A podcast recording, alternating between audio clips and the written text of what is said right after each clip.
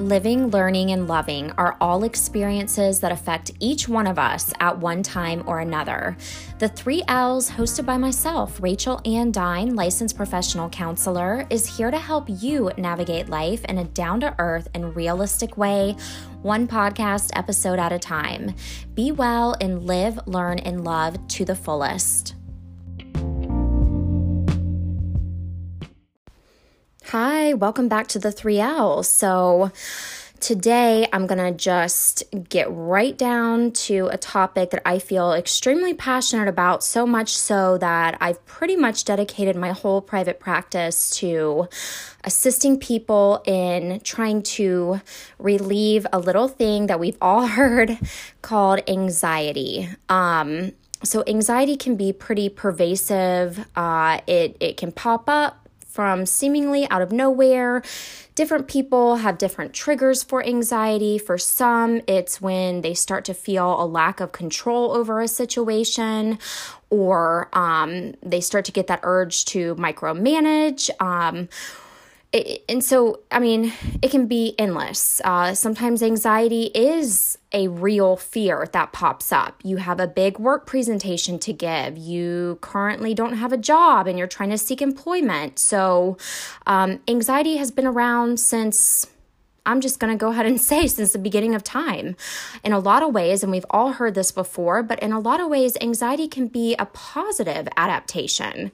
Um, it can it can really alert us to when we are starting to get close to danger. So. Today, though, I want to talk about a piece of anxiety that I see time and time again come up, and it's concerning the sort of anxious or depressive stories that we create in our own heads and ultimately tell ourselves these stories and then they almost become truth. So, a lot of times our brains, I believe, try to come to terms with a situation, uh, rationalize a situation, an experience. And as a result, sometimes we can kind of create a story that is an unkind view of ourselves. So I want you to consider this. Have you ever had a negative interaction with someone and you automatically go to a place of thinking that he or she doesn't like you? So, chances are, I'm going to go ahead and just make the assumption that, yeah, this has happened, mainly because we're all human. And from time to time, a negative interaction can take you down a negative rabbit trail in your head that that person doesn't like you. When in actuality, it could probably have nothing to do with you. Maybe they're just having an off day. Um, so, this is just kind of one tiny example of how many stories we can create in our own heads and tell ourselves and then start believing them. So let's start to learn to really recognize when the story writing process starts happening. Sometimes this, what I call writing process, can start with a tiny thought, you know, such as, why does he or she always give me that mean look? And before you know it, you're halfway through a book in your head about why this other person doesn't like you, or they think that you're a bother, or they don't like your work ethic, or insert whatever thoughts going on. Um, so, the first step is as soon as that first thought pops into your head, acknowledge it. So, in that example situation that I gave, as soon as you maybe have that negative interaction and you think, gosh, I guess I'm just, they really don't like me. I want you to stop yourself right there and just acknowledge wait a second, do I have any concrete evidence to back this up? Which leads me to the next piece is that I'm going to ask you first acknowledge that negative thought, then question yourself on the facts of the situation. So, maybe this this said person did give you kind of a nasty look but do you know what was going on in their mind? Do you do, do you know maybe they were thinking about an argument with their spouse that morning while engaging with you? Maybe you caught them thinking about a negative conversation they had with someone in their own lives or maybe that person is just unhappy in that moment uh, and they don't necessarily even have that self awareness to know that their facial expression is coming across in the way that it is. So, the key point here is that other people's reactions to us are not always about us. In fact, the majority of the time, the other person's reactions are about them and something that they may be dealing with personally. So try, try to not take these, these experiences with others personally. We hear that all the time, and it can truly be easier said than done. But to try to go through life knowing that things that happen are not always about you is a very empowering way to live. Um, so I can't encourage you enough to recognize when the story writing starts happening. Is it kind? Is it unkind?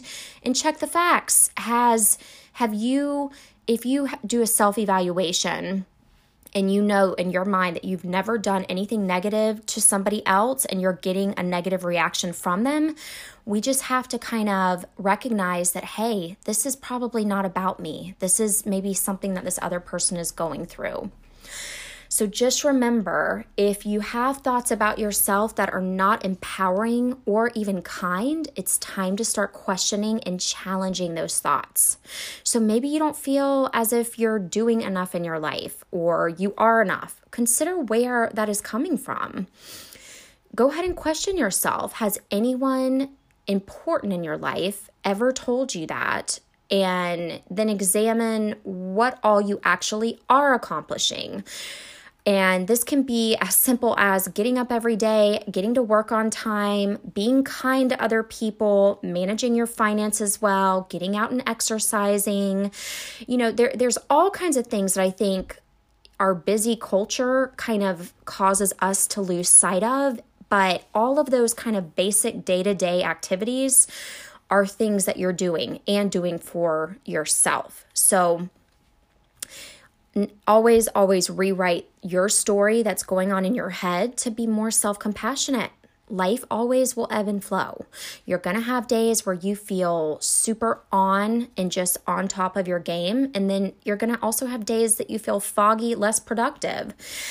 Let's try on those days where you're feeling a little more foggy and less productive to be extra kind to yourself and just acknowledge, hey, I'm not 100% today, and that's okay. I'm to try my best, but I'm not 100% and I don't have to be. So, no matter what, you do always, always bring worth to the table just by being you. It's just up to you to know that and write a story that tells you that you are worthy in this moment and then go ahead and practice that validation of self. So try rewriting the story that may be popping up in your head, especially when it comes to anxiety and feeling depressed.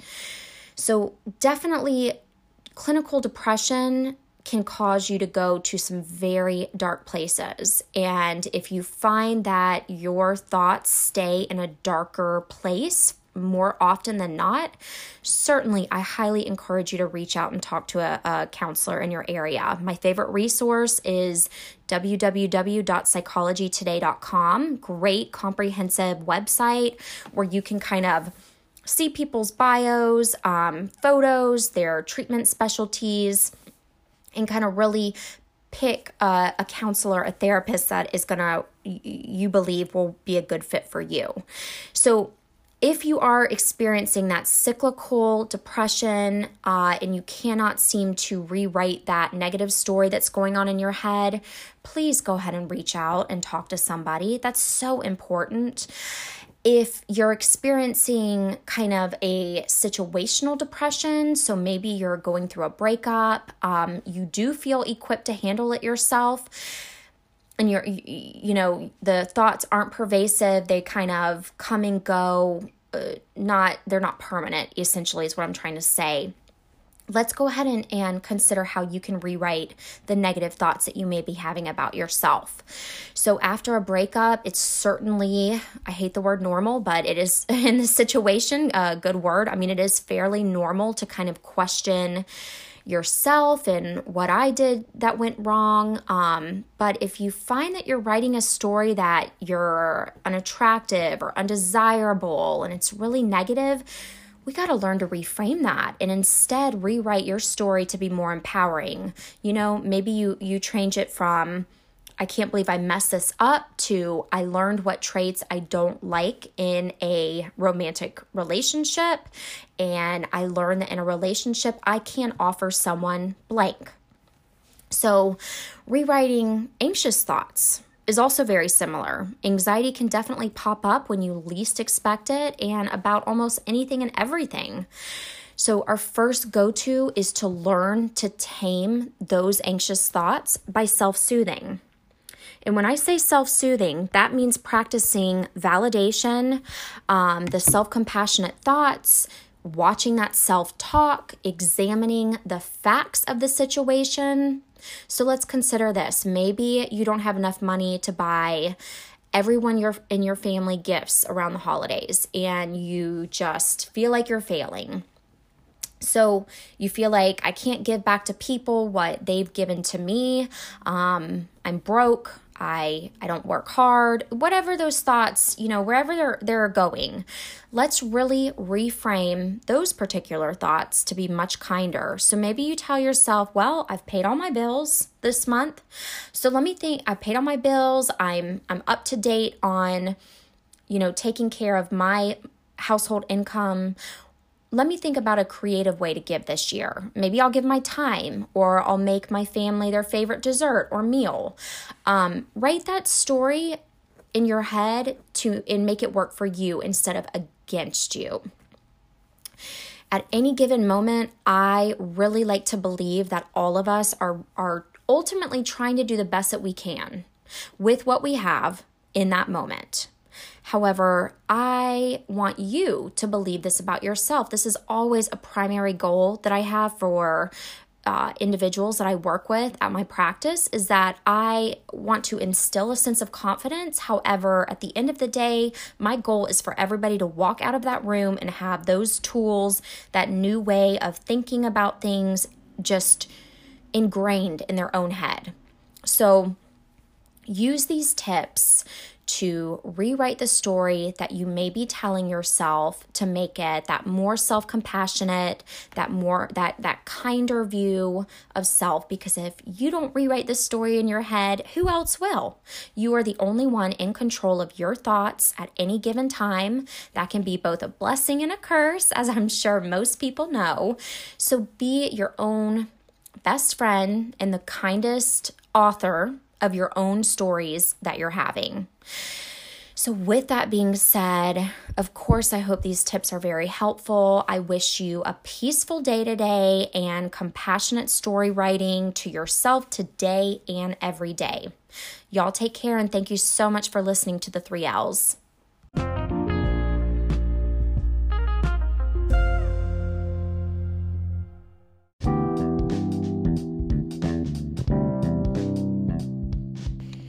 If you've liked what you've heard today on the three L's, there is plenty more coming.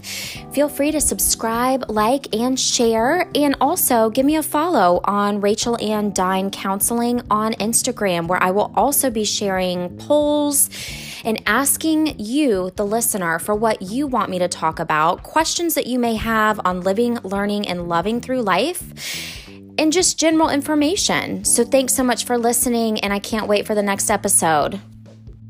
Thank you.